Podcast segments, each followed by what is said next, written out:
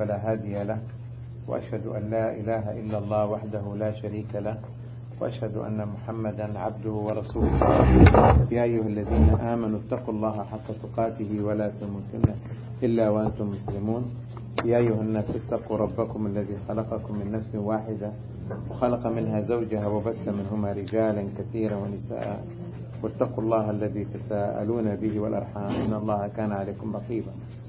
يا أيها الذين آمنوا اتقوا الله وقولوا قولا سديدا يصلح لكم أعمالكم ويغفر لكم ذنوبكم، ومن يطع الله ورسوله فقد فاز فوزا عظيما. ألا وإن أصدق الكلام كلام الله، وخير الهدي هدي محمد صلى الله عليه وسلم، وشر الأمور محدثاتها، وكل محدثة في دين الله بدعة، وكل بدعة ضلالة.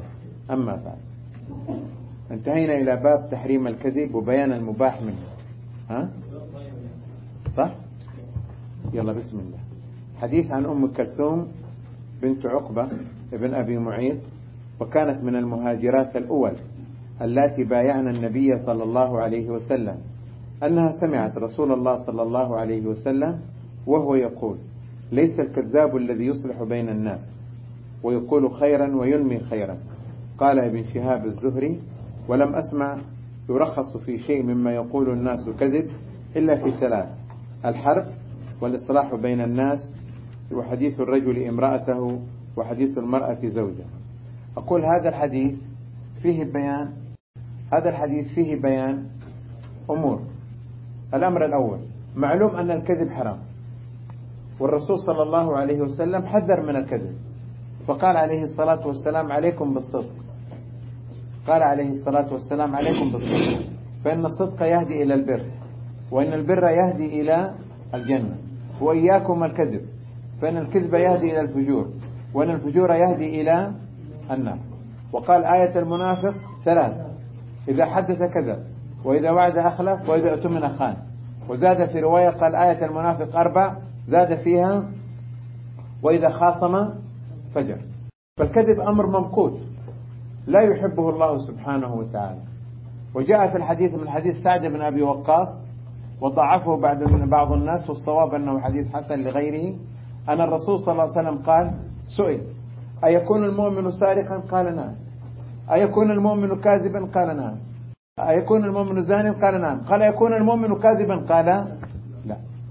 فهذا يفيد أن الكذب خلق ينافي الإيمان خلق ينافي الإيمان. وجاء في الأثر: قل الصدق ولو على نفسك قل الصدق ولو على نفسك.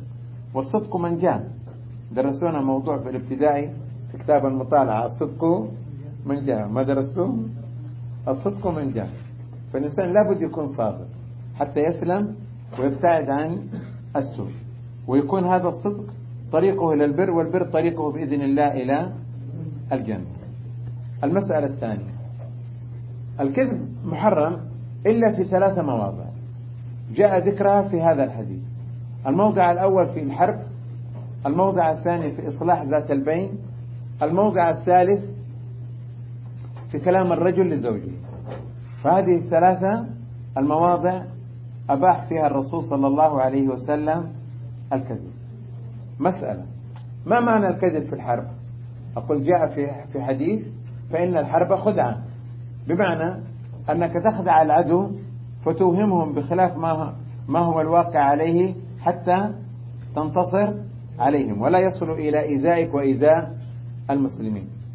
فالحرب خدعة الحرب خدعة لا، المعاهدات لابد من الوفاء فيها، إن العهد كان مسؤولا، ووفوا بالعقود، لابد من إيفاء العقود. لا يجوز للمسلم أن يخفر ذمة أو يخفر عهد أو يخفر صلح، لكن في أثناء الحرب ممكن يوري يكذب عليهم، يوهمهم بكذا وهو يسوي كذا يسوي في الحرب. مثل ما يكذب على الوليد بن نصرة وبين المستنقع، كان بيذهب يأخذ الزكاة من عنده. أيوه. قال إنه الوليد ضايع، لو شاف الوليد قال إن بني عبد المستنقع يبون يقتلونك، وراح للنبي وقال: حذر. قال: يدخلوني من آه إن جاءكم فاسق بنبأ إن جاءكم فاسق بنبأ فتبينوا. يعني هذا في الكذب في الخبر، هذا ممنوع منه. لكن احنا نقول انه في اثناء الحرب لك ان أن تكذب، يعني توهم عدوك بخلاف الواقع، توهم عدوك بخلاف الواقع. فإن الحرب خدعة، توهموا أنكم أنتم قليل أو توهموا أنكم أنتم كثير، تكذب عليه عشان تنتصر عليه، أو تعمل له حرب نفسية أو تعمل له حرب نفسية. فالحرب خدعة يجوز. مسألة الموضع الثاني الذي يجوز فيه الكذب ها في إصلاح ذات البين. كيف؟ مثلا علي وناصر مزعلين، فتجي الناصر تقول له ترى والله علي يحبك، والله يذكرك بخير، والله يعني ترى الآدمي ما تحس بتعامله وكلامه عنك من وراك إلا أنه يضمر لك الخير ويضمر لك الشيء الطيب، فترضي قلب ناصر على علي، وانت ما تعرف هذا عن علي لكن تبى تصلح بينهم، تروح لعلي تقول له ترى ناصر يحبك، ترى ناصر يريد لك الخير، ترى انت ما ينبغي انك تسيء الظن فيه، الآدمي ترى ما يذكرك إلا بكل خير، وانت ما هو هذا ما حصل، لكن تريد إصلاح ذات البين. هذا لا بأس به، لا بأس به من أجل إصلاح ذات البين. وأكثر وأكثر شيء تحتاجه يا شباب مع الزوج وزوجته إذا تزاعل، يعني ربي ما يحدكم، لكن أحيانا الواحد مع زوج وزوجته يتزاعلوا فيدخل أخوها يصلح بينهم، أو يدخل أخوه يصلح, يصلح بينهم، أو أخته تصلح بينهم، فتعمل مثل هذا الكلام ويتم الصلح بإذن الله. مثلا والحالة الثالثة التي يجوز فيها الكذب في حديث الرجل لزوجه، مو في كل شيء، لا ترى تأخذ عنك فكرة أنك أنت كذاب، لكن مثلا تتغزل فيها تقول لها أنت أحلى واحدة في العالم، كذاب أنت كذاب، ما هي أحلى واحدة في العالم.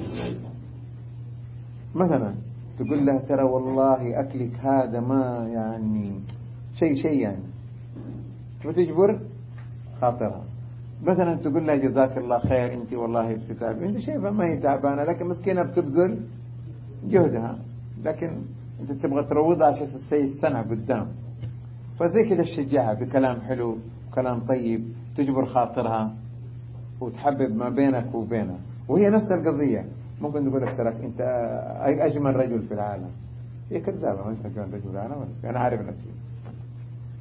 او تقول ترى انت والله وانا عارف شو أنا تضحك علي بس أمد شيء بزي كده. لكن مثلا آه لكن مثلا مو تخلي كلامك معها كل شيء كذب، إنه يجوز الكذب مع زوجتك إنك أنت تكذب كل شيء، لا لا، ولا هي إنها تكذب معك، تخرج وتدخل وما تقول لك إنها خارج ودخلت تكذب عليك أو تسوي أمور تكذب عليك، لا ينبغي أن تكون شعارك الصدق. لكن زي كده في الغزل، في جبر الخواطر، في كذا، تقول كلام انت عارف انك كذاب فيه مبالغ فيه، بس انما تقصد جبر خاطر، جبر خاطر، هذا يجوز. مسألة يابا انا ما ابغى اكذب، علمني طريقة ما اكذب، ما ابغى اكذب. اقول جاء في الاثر ان في معاريض الكلام لمندوحة عن الكذب. ايش معاريض الكلام؟ اللي هي التورية. لما كان الرسول في طريق الهجرة جاء أعرابي يريد يوقف الرسول، فقال ممن الرجل؟ فقال الرسول من ماء، فظن الأعرابي أن الرسول من بني ماء السماء من الغساسنة هنا شمال الجزيرة، والرسول إنما أراد أنه أنا من ماء مهين، كلنا من ماء، عرفت؟ هذا يسموه إيش؟ توري، معاريض الكلام.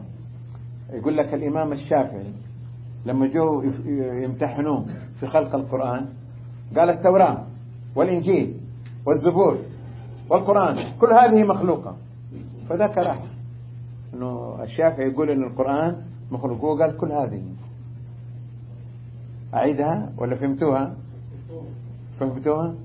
جاء واحد يزور أحمد بن حنبل وعنده بعض المحدثين وما يبغوه، يخشوا فتنة منه، ما يريدونه، فذهب أحدهم إلى الباب فيقول له في فلان عندكم جوا، فقال له فلان ليس هنا.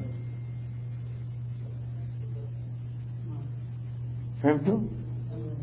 يعني ليس هنا، مو ما هو يعني هذه الغرفة هم جوا، فقال فلان ليس هنا،